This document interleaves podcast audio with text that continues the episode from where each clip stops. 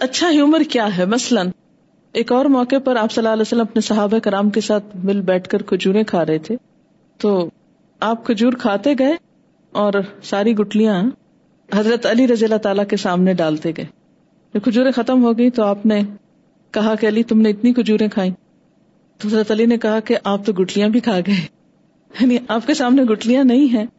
تو اب یہ ایک مزاح تھا، لیکن اس میں تحقیر کا پہلو نہیں تھا اور سب کو پتا تھا کہ گٹلیاں کہاں ہیں اور کوئی جھوٹ بھی نہیں تھا۔ اچھا ایک اور مسئلہ یہ ہے کہ ہم مزاق میں جھوٹ بھی بولتے ہیں بہت۔ اس کے بارے میں حدیث میں کیا آتا ہے؟ کہ اس شخص کے لیے ہلاکت ہے ہلاکت ہے ہلاکت ہے۔ تین دفعہ آپ نے فرمایا کہ جو محض ہنسانے کے لیے جھوٹ بولے۔ اب اس میں آپ دیکھیں کہ آپ جو کچھ کر رہے تھے اور صحابہ کرام سب دیکھ رہے تھے، اس میں کوئی جھوٹ کی بات نہیں تھی کیونکہ سب کو پتا تھا۔ وہ سامنے ہی ہو رہا تھا۔ اور جو کچھ حضرت علی رضی اللہ تعالیٰ عنہ نے فرمایا تو وہ بھی سامنے ہی تھا۔ وہ بھی پتا تھا۔ تو اس طرح کے لطیفے جو ہیں، اس میں مزاح بھی ہے، لیکن نہ تو کسی کی حکارت ہے، نہ کسی کا تمسخر ہے۔ اور پھر آپ دیکھیں کہ انداز سے بہت فرق پتہ چل جاتا ہے۔ کیونکہ مزاق اڑانا اور کسی سے مزاق کرنا، یہ دو مختلف چیزیں ہیں۔ مزاق اڑانا کیا ہے؟ جس میں دوسرے کی رسوائی ہوتی ہو۔ اور ایسا انداز یعنی مزاق میں انداز بھی کاؤنٹ کرتا ہے کہ آپ نے کس اسٹائل سے بات کی۔ ٹیز کر رہے ہیں ٹونٹ کر رہے ہیں، یا آپ دوسرے کے ساتھ ایک مزاح کر رہے ہیں۔ یعنی کسی کا دل خوش کرنا، کسی کو ہنسانا، یہ بھی تو ایک نیکی ہے نا۔ اب اس کو سن کے آپ سب سنجیدہ اور غمگین اور پریشان بیٹھ جائیں، نا ہنسنا منع ہے اسلام میں۔ اور مزاق تو بالکل ہی منع مزاق کرنا منع نہیں ہے مزاق اڑانا منع۔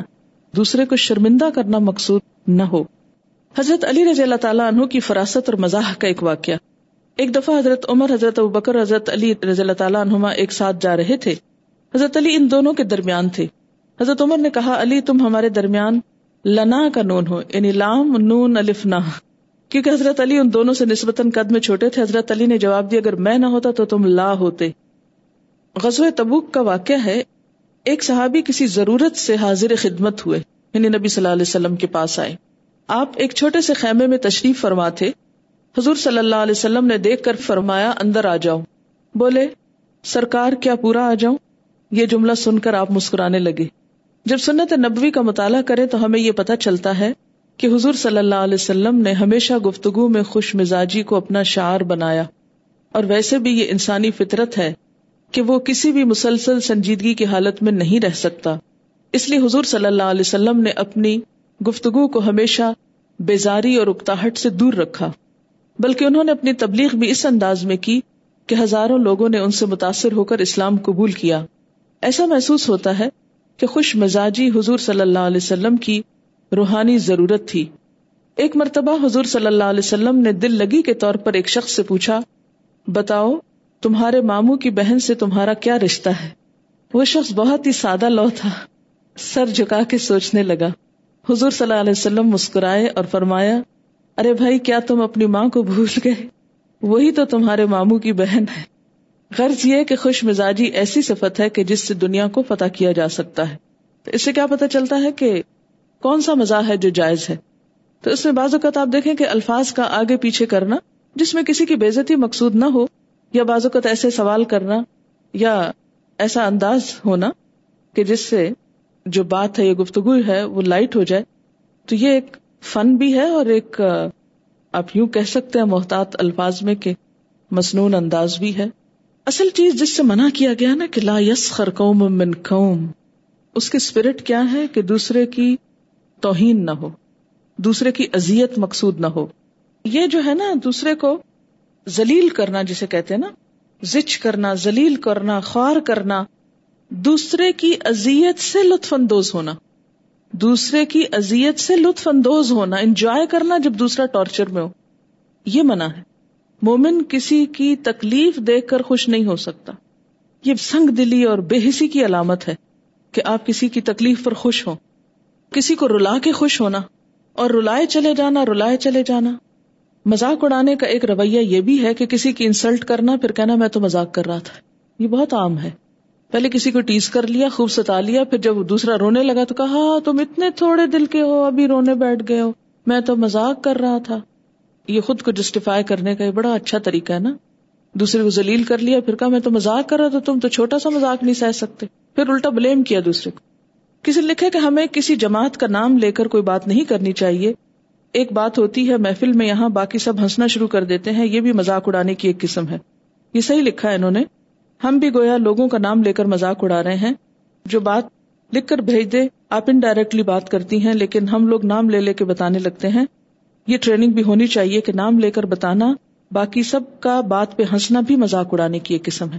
تو امید ہے آئندہ آپ لوگ اس بات کے لیے احتیاط کریں گے۔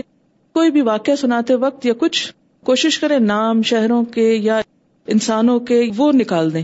کیونکہ ہمیں تو اس سے غرض نہیں کہ کون کیا ہے، ہمیں تو اس سے غرض یہ کہ بات کیا ہے۔ ٹھیک ہے؟ تو اس بات کو اور اس بات سے اگر ہماری کوئی اصلاح ہوتی ہے یا ہم اپنے آپ کو درست کر لیں، کیونکہ کہتے ہیں نا اسعید امن وہ عزب غیر خوش قسمت وہ ہوتا ہے جو اپنے علاوہ دوسرے کے عمل سے نصیحت پا جائے۔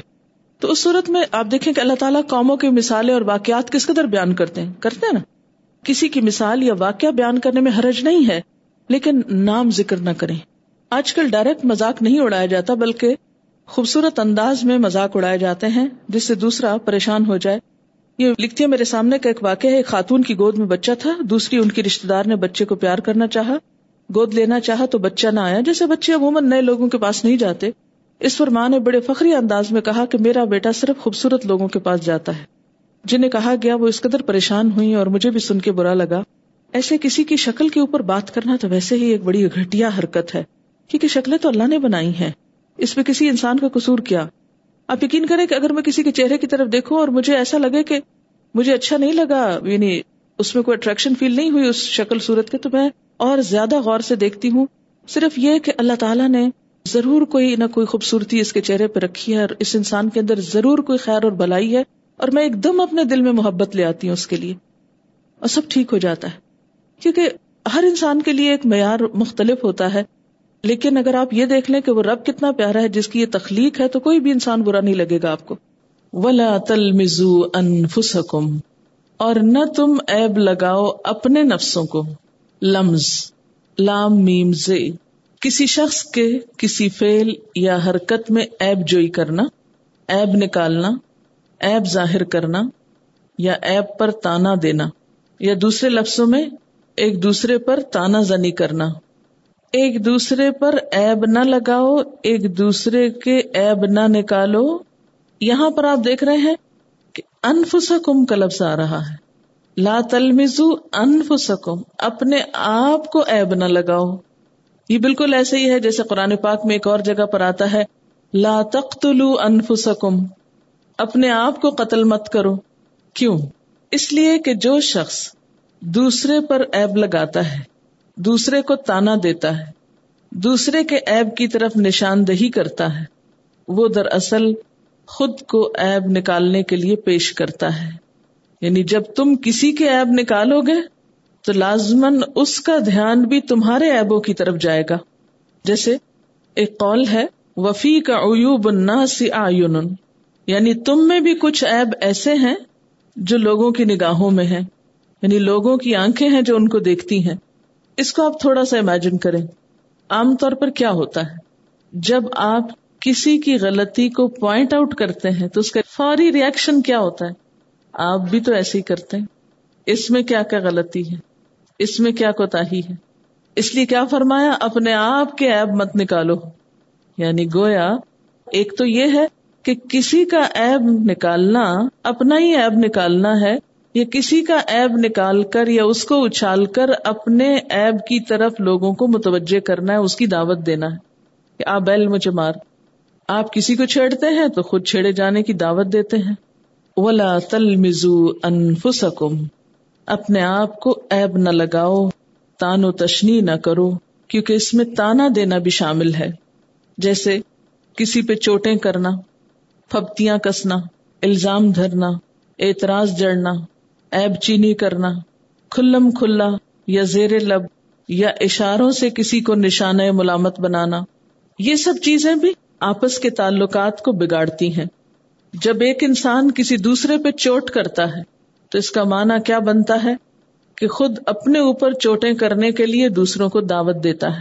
کسی کو تانا دینے سے، کسی کی غلطی پوائنٹ آؤٹ کرنے سے، دراصل ایک راستہ کھل جاتا ہے۔ اس کلچر کا یا اس فضا کا، یہ بالکل ایسے ہی ہے کہ جیسے ایک خوشگوار فضا کے اندر کوئی بدبودار چیز لا کے چھوڑ دی جائے، تو کیا ہوتا ہے؟ پوری فضا کو مسموم کر دیتی۔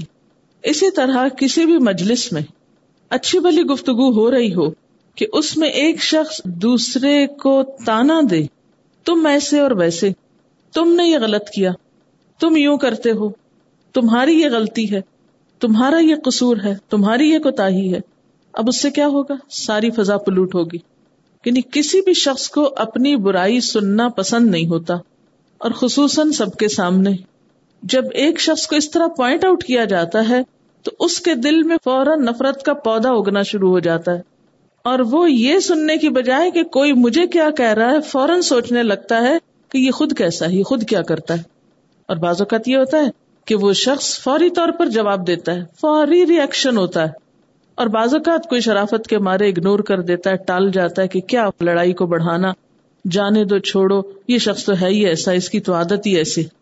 لیکن یہ ایک بہت بڑی حقیقت ہے کہ جو اس کا آغاز کرتا ہے، جو اس کو شروع کرتا ہے، دراصل وہ خود سب کی نظروں میں مبغوز ہو جاتا ہے۔ سب کی آنکھوں کا تارا نہیں، ہوں، کانٹا بن جاتا ہے۔ یعنی کسی کو تانا دے کے گویا آپ نے بھیڑوں کے چھتے میں ہاتھ ڈال دیا، وہ اڑی مکھیاں اور سب آپ ہی کو کاٹنے کو دوڑی کیونکہ آپ نے اپنی بدخلاقی شو کر دی۔ آپ بدخلاق ہونا ثابت کر گئے۔ سب کے دلوں میں آپ کے لیے ایک نفرت آ گئی۔ اب وہ آپ کی طرف بڑھ رہے ہیں۔ اچھا اس کا آغاز یا اس کی ابتدا یا اس کا سبب بھی بنیادی طور پر کیا ہے؟ تکبر ہے۔ آپ کسی کو تانا کیوں دیتے ہیں؟ کسی کی ایپ کسی کی غلطی کیوں چنتے؟ کب ایسا ہوتا ہے؟ جب آپ اپنے آپ کو بڑی چیز سمجھتے ہیں، تو آپ کسی کی غلطی پر انگلی اٹھاتے ہیں۔ جو ہی آپ ایسا کرتے ہیں، آپ اپنے آپ کا بد اخلاق ہونا ثابت کر دیتے ہیں۔ جو ہی آپ بد اخلاق ڈکلیئر ہوتے ہیں، تو نتیجہ کیا ہوتا ہے؟ سب آپ کے پیچھے پڑ جاتے ہیں۔ ساری مکھیاں اڑ کے آپ کو کاٹنے لگتی ہیں۔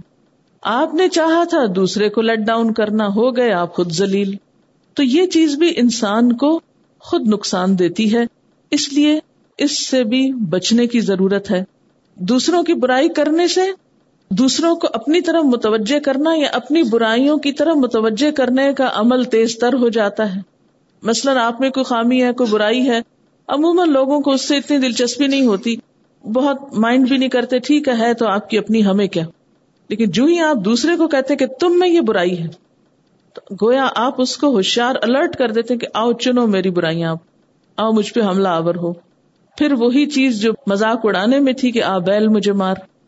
اس کا علاج کیا ہے؟ اس کا علاج یہ ہے کہ انسان اپنے ایبوں کی طرف توجہ کرے۔ مسنت بازار کی ایک روایت ہے تو با لمن شغل ان الناس۔ خوشخبری ہے اس شخص کے لیے جس کو اس کے ایب لوگوں کے ایبوں سے بے پرواہ کر دیں۔ یعنی جس کی ساری توجہ اپنے ایبوں کی طرف ہو جائے، وہ اپنے آپ کو کوس سکے، وہ اپنی غلطیاں تلاش کر سکے، وہ اپنی اصلاح کے لیے فکر مند ہو، بنسبت اس کے کہ وہ دوسروں کے ایب چنتا رہے۔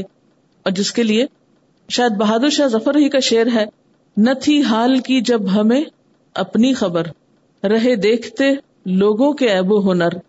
پڑی اپنی برائیوں پہ جو نظر تو جہاں میں کوئی برا نہ رہا۔ دوسروں کی برائیوں کی طرف انسان اسی وقت تک متوجہ رہتا ہے جب تک کہ اپنی برائیوں کا اس کو احساس نہیں ہوتا۔ جس انسان کے اندر اپنے ایب اپنی غلطی دیکھنے کا جتنا احساس پیدا ہو جاتا ہے، اتنا ہی وہ دوسروں کی طرف سے بے نیاز ہو جاتا ہے کیونکہ اب اس کی مصروفیت کچھ اور ہو گئی۔ اب آپ دیکھیے کہ عملی زندگی میں اس کی مثالیں کیا ہو سکتی ہیں۔ دوسروں کو ایب لگانے کی۔ کیا کچھ کرتے ہیں ہم؟ بعض اوقات اپنے ہی بچوں کو دوسروں کے سامنے لیٹ ڈاؤن کرتے ہیں، ان کو اپنی پرائیویٹ پراپرٹی سمجھتے ہیں کہ ان کو تو ہم جو مرضی کہتے رہے ان کو تو جیسے تیسے برا بھلا کہیں۔ ان کی چھوٹی چھوٹی چیزوں کی ہر ایک کے سامنے شکایتیں لگا رہے ہوتے ہیں، ان کو برا بھلا کہہ رہے ہوتے ہیں۔ بعض اوقات مائیں بچوں کی خامیاں تلاش کر کے باپ کے سامنے تانوں کی شکل میں پیش کر رہی ہوتی۔ مثلاً بچے کو اگر سوتے ہوئے اٹھانا ہو تو یہ کہنے کے بجائے کہ اٹھو، دیر ہو رہی ہے، یہ کہنا، تم تو کبھی اٹھتے ہی نہیں ہو وقت پہ۔ اب یہ ایک دوسرا انداز ہے نا بات کرنے کا۔ تمہیں ساری زندگی ڈھنگ سے کھانا نہ آیا۔ تمہیں تو پہننے اوڑھنے کا کوئی طریقہ سلیقہ ہے ہی نہیں۔ تم کبھی پاس نہیں ہو سکتے۔ تم ساری زندگی بھی الٹے لٹک جاؤ تو یہ نہیں سیکھ سکتے۔ یہ چھوٹے چھوٹے جملے ہیں جو عموماً گھروں میں بچوں کی شخصیت مس کرنے کے لیے خود ان کی عزیز ترین مائیں بول رہی ہوتی ہیں۔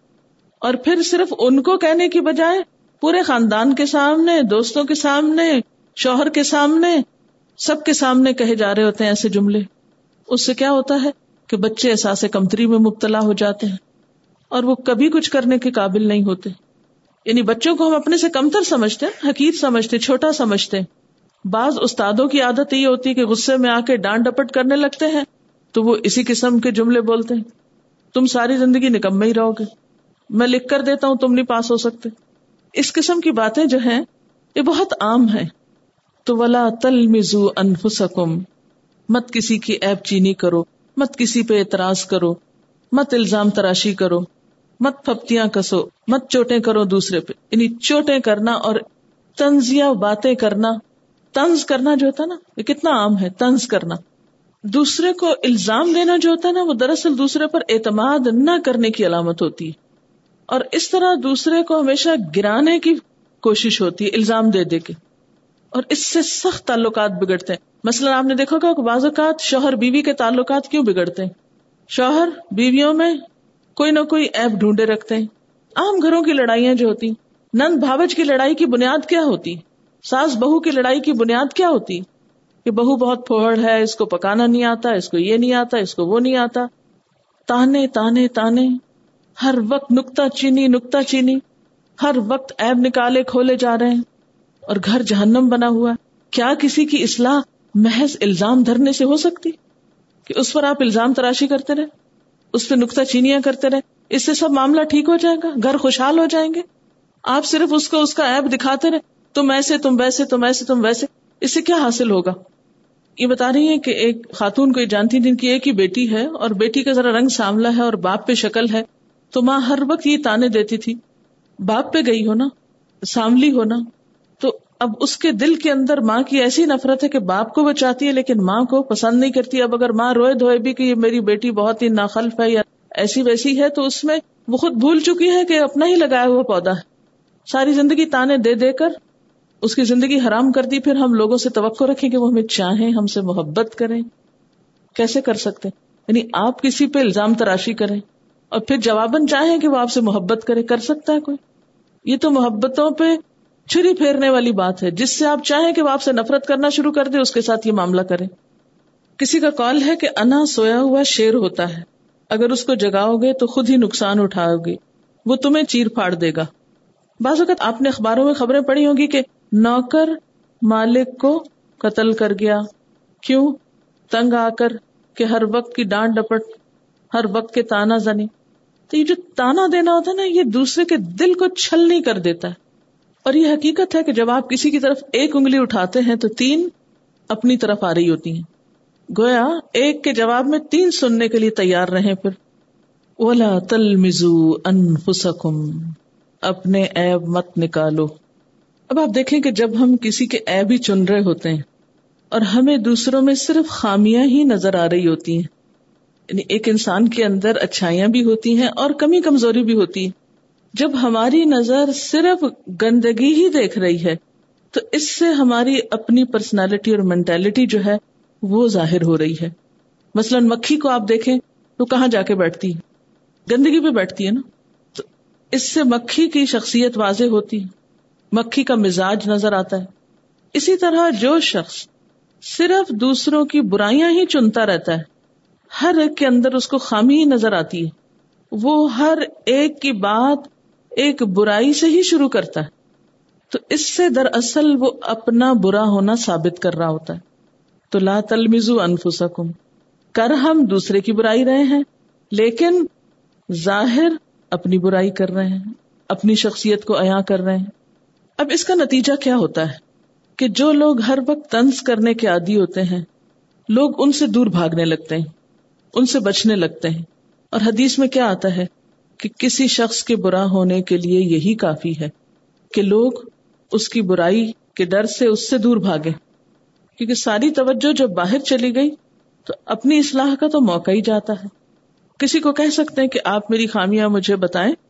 اپنی خامیوں کی خود بھی لسٹ بنانی چاہیے۔ کسی کو بھی کہہ سکتے ہیں، لیکن ہر ایک کو کہنے کی بجائے کسی مخلص ایسے دوست کو کہ جو واقعی بہت ایکوریٹلی اور جتنی بات ہے اتنی ہی بتائے، نہ بڑھا کے اور نہ گھٹا کے اور نہ کوئی اور رنگ دے کے۔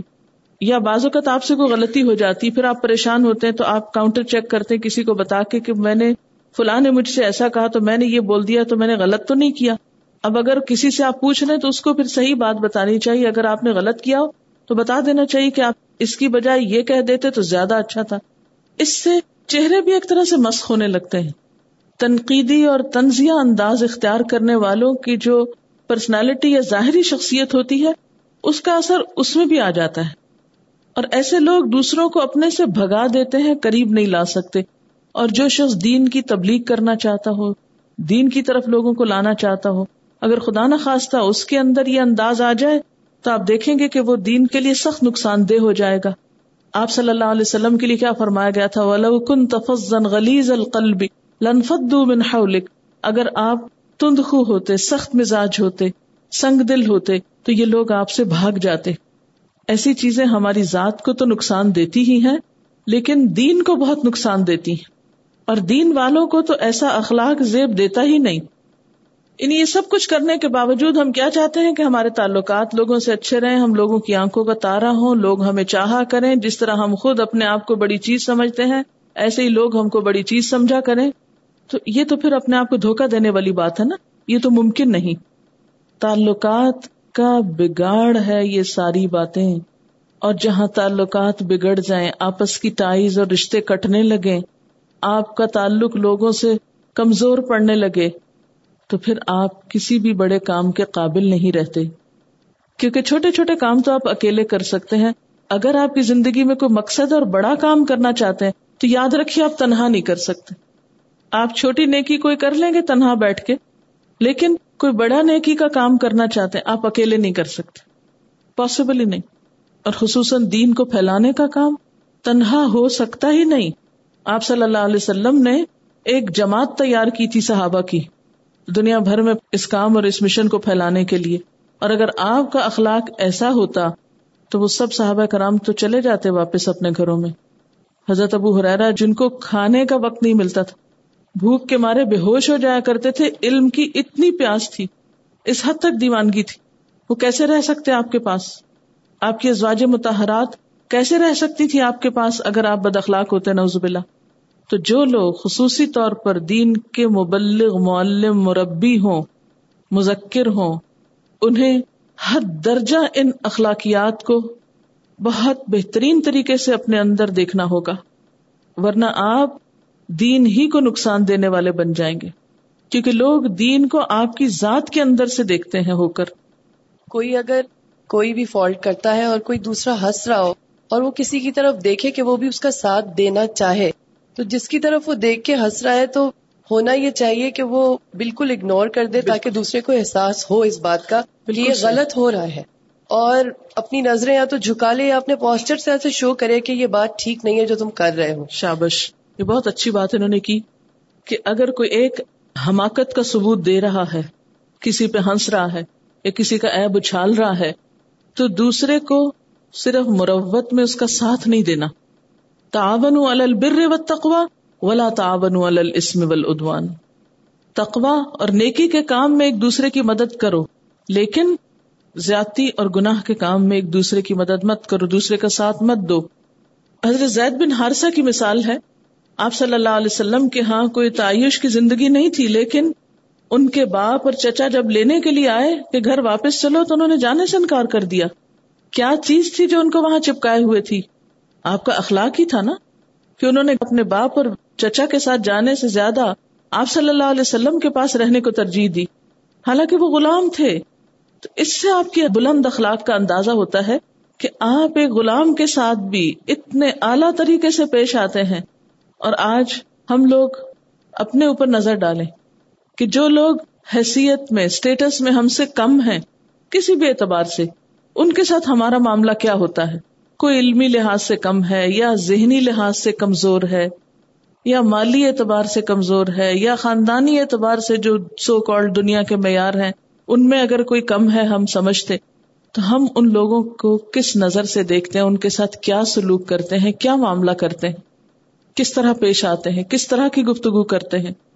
کس طرح کا انداز اختیار کرتے ہیں؟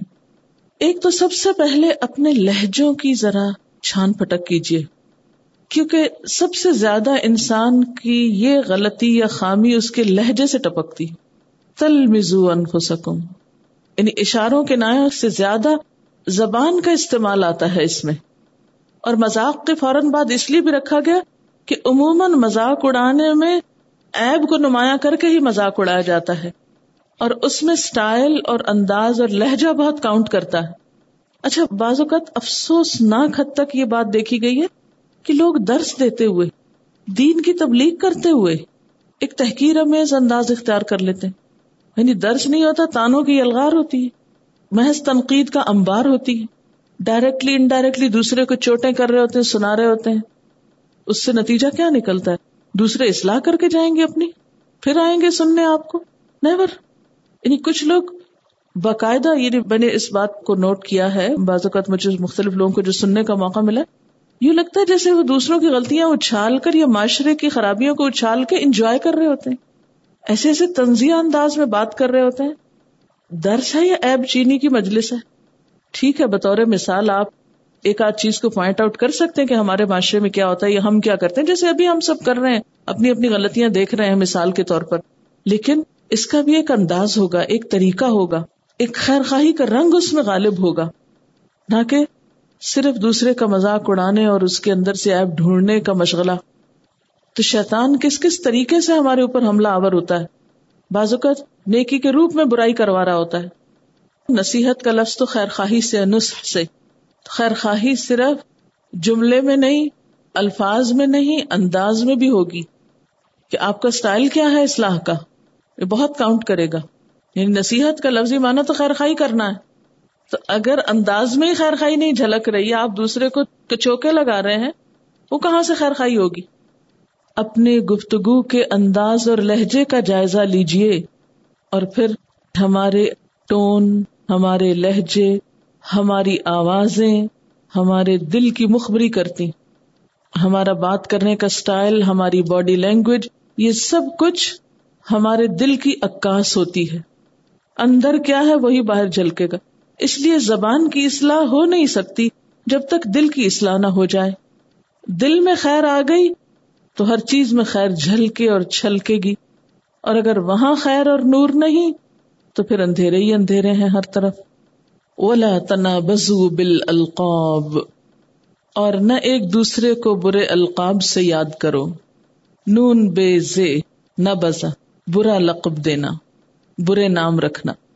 ایک دوسرے پہ برے القاب چسپاں کرنا۔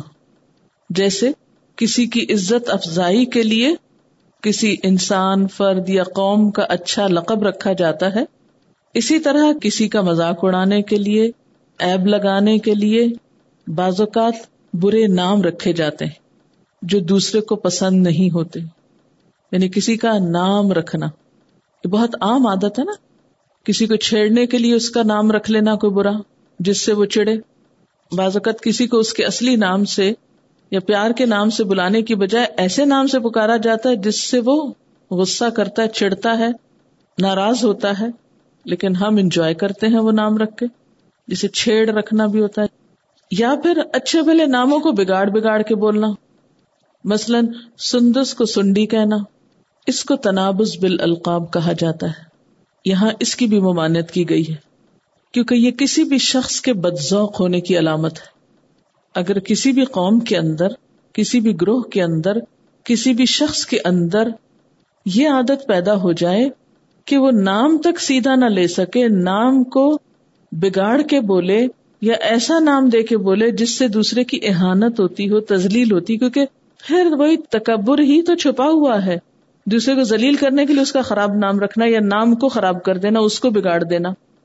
اربوں کے ہاں یہ ایپ بہت عام تھا۔ قبیلے کا سب سے بڑا شاعر اور خطیب وہی مانا جاتا تھا جو دوسروں کے مقابل اپنے مفاخر بیان کر سکے اور حریفوں کی حج اور تحقیر کرے۔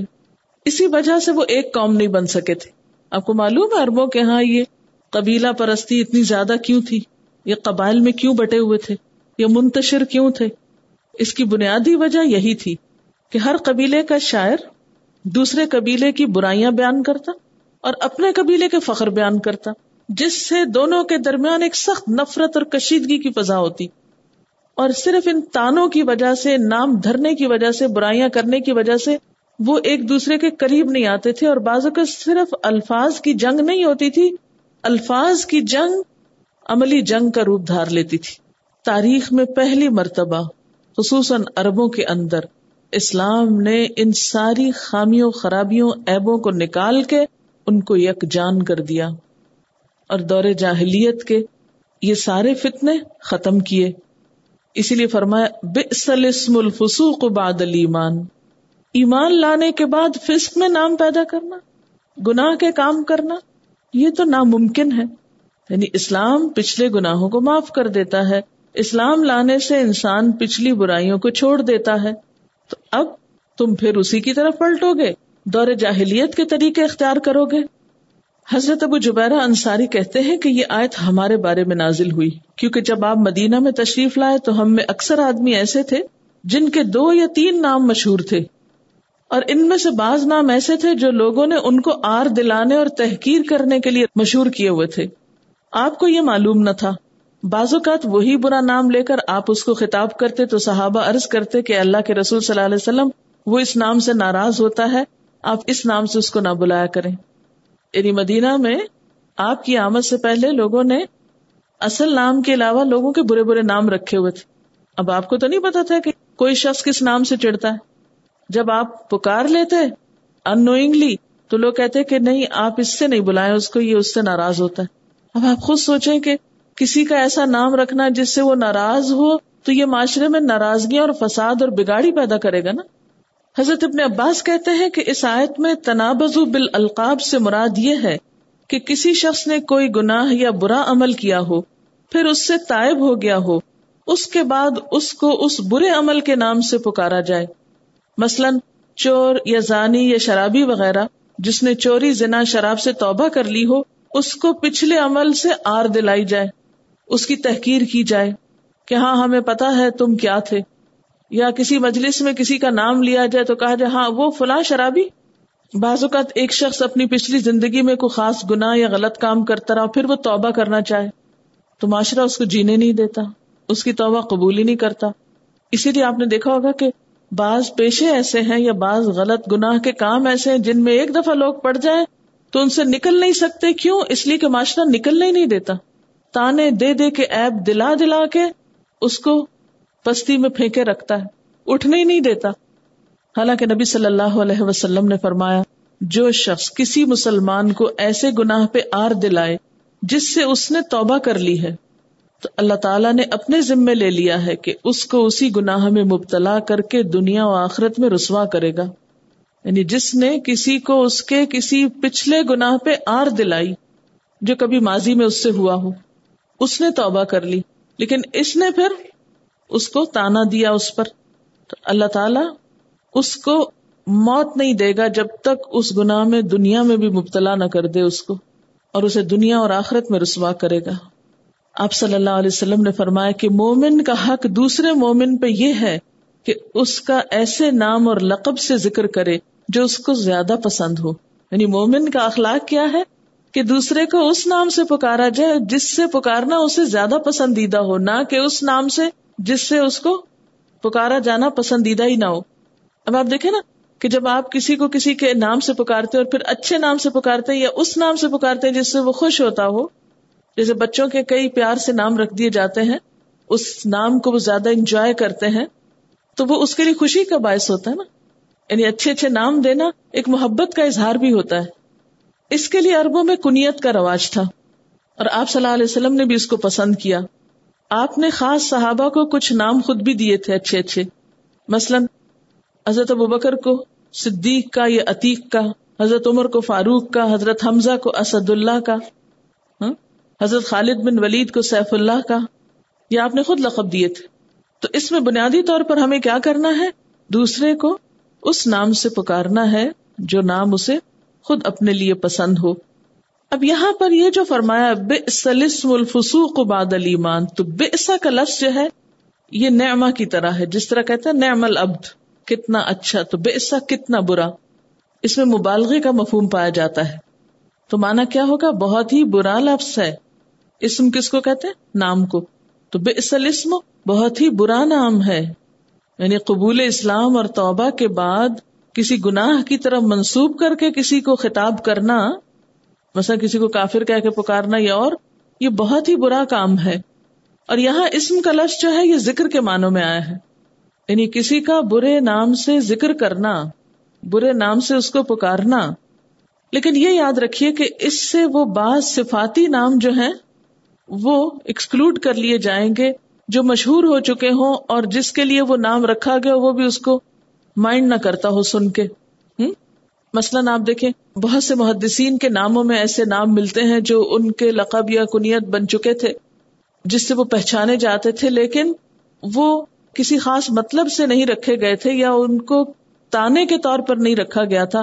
مثال کے طور پر الامش آمش کہتے چندے کو۔ اسی طرح احدب کبڑے کو۔ تو یہ نام، ویسے ناموں کا مطلب اچھا نہیں ہے، لیکن وہ مشہور ہو گئے تھے اس سے۔ جس کا نام لیا جائے، وہ خود بھی ناپسند نہ کرے تو اس میں برائی نہیں ہے۔ لیکن اگر کسی کا ایب نوٹ کرانے کے لیے لیا جائے، مثلا کسی کو کانا کہا جائے یا کبڑا کہا جائے، یہ جتانے کے لیے کہ اس کے اندر یہ ایب ہے، حقیر بتانے کے لیے تو یہ برا ہے۔ یا مثلاً کسی کا پچھلا جو دین ہے، اس کے ساتھ اس کو پکارا جائے۔ او یہودی یا او نسرانی اچھا آپ نے دیکھا ہوگا کہ ہمارے ہاں بعض لوگ جن کے والدین مثلاً نان مسلم ہوتے ہیں، تو ان کے بچوں کو بعض اوقات ان سے منسوب کر کے او یہودی کے بیٹے ہاں، یا او ہندو کی اولاد، یا او سکھ کی اولاد، اس طرح بھی پکارا جاتا ہے۔ یہ بھی بہت زیادہ بد اخلاقی کی بات ہے۔ کسی مسلمان کلچر میں اس کی کوئی گنجائش نہیں۔ بعض اوقات ایسا ہوتا ہے نا کہ بچپن میں کسی بچے میں کوئی ایب ہوتا ہے یا کوئی ایسی خاص نشانی ہوتی ہے جس سے اس کی پہچان ہوتی ہے، اس کو ایب کے طور پر نہیں استعمال کیا جاتا، صرف تعارف کے طور پر۔ آپ نے دیکھا ہوگا کہ بعض بچوں کو کالیا یا کالو کہتے ہیں۔ اب وہ پیار سے کہتے ہیں، اس میں اس کی تحقیر مراد نہیں ہوتی۔ لیکن اگر کوئی نیت کر کے تانے کے طور پر کہے تو یہ بھی برا ہو جائے گا۔ حضرت ابو ذر غفاری فرماتے ہیں کہ میں نے آپ صلی اللہ علیہ وسلم کو یہ فرماتے ہوئے سنا کہ جو شخص کسی مسلمان کو فاسق یا کافر کہے اور در حقیقت وہ کافر یا فاسق نہ ہو، تو خود کہنے والا شخص فاسق یا کافر ہو جائے گا۔ یعنی کسی کو اگر اسلام لانے کے بعد پھر کافر کہا اور وہ مسلمان ہے، کافر ہے نہیں، کہنے والا خود قرار پائے گا۔ اسم الفسوق بعد المان ایمان لانے کے بعد فاسقانہ نام یا کسی پچھلے دین کی طرف متوجہ کر کے نام رکھنا جو ہے یہ بھی سخت ناپسندیدہ بات ہے۔ یعنی ایک مومن کے لیے یہ بات انتہائی شرمناک ہے۔ افسوس کا مقام ہے کہ وہ مومن ہو کر بد زبانی میں نام پیدا کرے۔ یعنی کئی لوگ نام دھرنے میں بڑے مشہور ہو جاتے ہیں نا۔ تو یہ کوئی خوبی کی بات نہیں ہے۔ یہ کوئی اخلاق کی بات نہیں ہے۔ یعنی کسی مسلمان کو یہ اخلاق زیب ہی نہیں دیتا۔ اچھا بعض اوقات ہم کسی کے جسمانی حال حلیے کی وجہ سے اس کا نام رکھ لیتے ہیں۔ مثلاً کوئی اگر پتلا ہو یا کمزور ہو، تھن ہو تو ہم کیا کہتے ہیں؟ سوکھی تن کا ہڈیوں کا ڈھانچہ۔ تمہیں تو کسی میڈیکل کی لیبورٹری میں رکھوا دینا چاہیے تاکہ اسٹوڈینٹس اناٹمی پڑھ سکیں۔ ہاں؟ اسی طرح اگر کسی کا جسم بھاری ہے تو موٹی اور پھر اس پہ تانے دینا۔ بعض اوقات کسی کو اس کے کسی خاص عمل کی وجہ سے نام دینا اور اس کو حقیر سمجھنا، مثلاً کسی کو مہاجر کہنا اور اس کو برے سینس میں کہنا۔ حالانکہ آپ دیکھیں، مہاجر ہونا تو بہت ہی عزت کی بات ہے۔ اللہ کے دین کی خاطر ایک اچھے مقصد کے لیے اگر کوئی ہجرت کر کے آیا ہے، تو اس کا تانا تو نہیں دیا جا سکتا۔ پھر اسی طرح مسلی کہنا کسی کو۔ حالانکہ مسلی کا کیا مطلب؟ نماز پڑھنے والا۔ پنجاب کے گاؤں میں ان کے ہاں سو کال گٹیا ذات کے لوگ یا کم ذات کے لوگ مسلمان ہو جاتے تھے۔ اور آپ کو پتا ہے کہ عموماً جو نیو مسلم ہوتے ہیں، ان کے اندر عمل زیادہ ہوتا ہے بنسبت وراستی مسلمانوں کے۔ تو ان کی نمازوں کو دیکھ کر ان کا مذاق اڑانا ہاں ہاں ہمیں پتا ہے تم کون تھے، اب تو بڑے نمازی ہو گئے ہو۔ اور باقاعدہ ایک قوم کا نام مسلی رکھ لیا گیا۔ اسی طرح کسی کو ملنگ کہنا، اس کی سادگی کی وجہ سے اور اس کے تانے دینا۔ اسی طرح نصب میں تانا دینا۔ سمجھ رہے نصب میں تانا کیا ہے؟ یعنی کسی کو حرام زیادہ کہنا۔ یہ نصب میں تانا کہ تم فلاں کی اولاد نہیں ہو۔ آپ صلی اللہ علیہ وسلم نے فرمایا، دو چیزیں لوگوں میں ایسی ہیں جو کفر کا باعث بنتی ہیں اور ان میں سے ایک نصب میں تانا ہے۔ عام طور پر نوکر بےچارے مجبور ہوتے ہیں۔ ان کی بہت شامت آتی ہے۔ ان کو اس طرح کے نام رکھ کے پکارنا۔ تانے دیتے رہنا۔ بعض اوقات گھر کے بزرگ بچوں کے نام کچھ ایسے رکھ دیتے ہیں جن کے میننگ اچھے نہیں ہوتے، تو پھر اس سے بھی گھر میں ایک ٹینشن کریٹ ہوتی ہے، ماں کو بہت برا لگتا ہے، اس کے بچے کو کسی خراب نام سے پکارا جائے، وہ بھی آپس کی ٹینشن کا باعث بنتا ہے۔ بعض اوقات والدین میں کوئی خامیاں ہوتی ہیں تو اولاد کو ان کے تانے ملتے رہتے ہیں سمگلر کی اولاد یا وغیرہ وغیرہ۔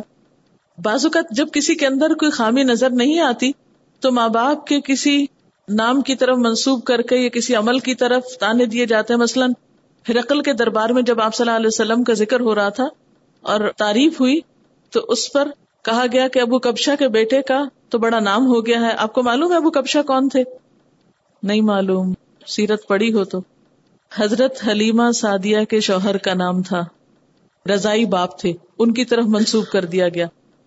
نک نیمز جو پیار سے رکھے گئے ہوں، جن میں کسی کی تحقیر نہ ہو، جسے کوئی مائنڈ نہ کرے اور جس میں کسی کی تزلیل نہ ہو تو اس میں حرج نہیں ہے۔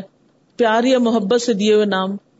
جس طرح بلال کو بلو کہہ دیتے ہیں، عائشہ کو آشی کہہ دیتے ہیں، تو اس میں تو کوئی حرج نہیں، کیونکہ اس میں کوئی برائی نہیں ہو رہی کسی کی۔ آپ دیکھیں کہ بعض اوقات شادیوں کے موقع پر سسرال والوں کے نام رکھے جاتے ہیں۔ بعض اوقات جیسے پہلے بھی بات ہوئی کہ پارٹیز میں لوگوں کے مختلف نام رکھ کے پھر کہا جاتا ہے، بوجھو کون ہے یہ؟ فرمایا او ملم یتب اور جو کوئی توبہ نہ کرے۔ جس نے توبہ نہ کی، جو باز نہ آیا، جس نے یہ حرکتیں نہ چھوڑی۔ پھر اللہ کی نگاہ میں وہ کون لوگ ہوں گے؟ فلا اکم ایسے لوگ ظالم قرار پائیں گے۔ ایسے لوگ بندوں کے حقوق پہ ڈاکہ ڈالنے والے، بندوں کی عزت اچھالنے والے اللہ کے ہاں ظالم شمار ہوں گے۔ قیامت کے دن ایک شخص ڈھیروں نیکیاں لے کر آئے گا پہاڑ برابر۔ لیکن کسی کا حق مارا ہوگا، کسی کا برا نام رکھا ہوگا، کسی کا مذاق اڑایا ہوگا، کسی کو تانے دیے ہوں گے، کسی کا خون بہایا ہوگا، کسی کو اور تکلیف پہنچائی ہوگی۔ اب کیا ہوگا کہ سب اپنا حق لینے کے لیے لائن میں کھڑے ہوں گے۔ اب وہاں پر حق صرف ایک شکل میں لوٹایا جائے گا اور وہ ہے انسان کی مشقت سے کمائی ہوئی نیکیاں۔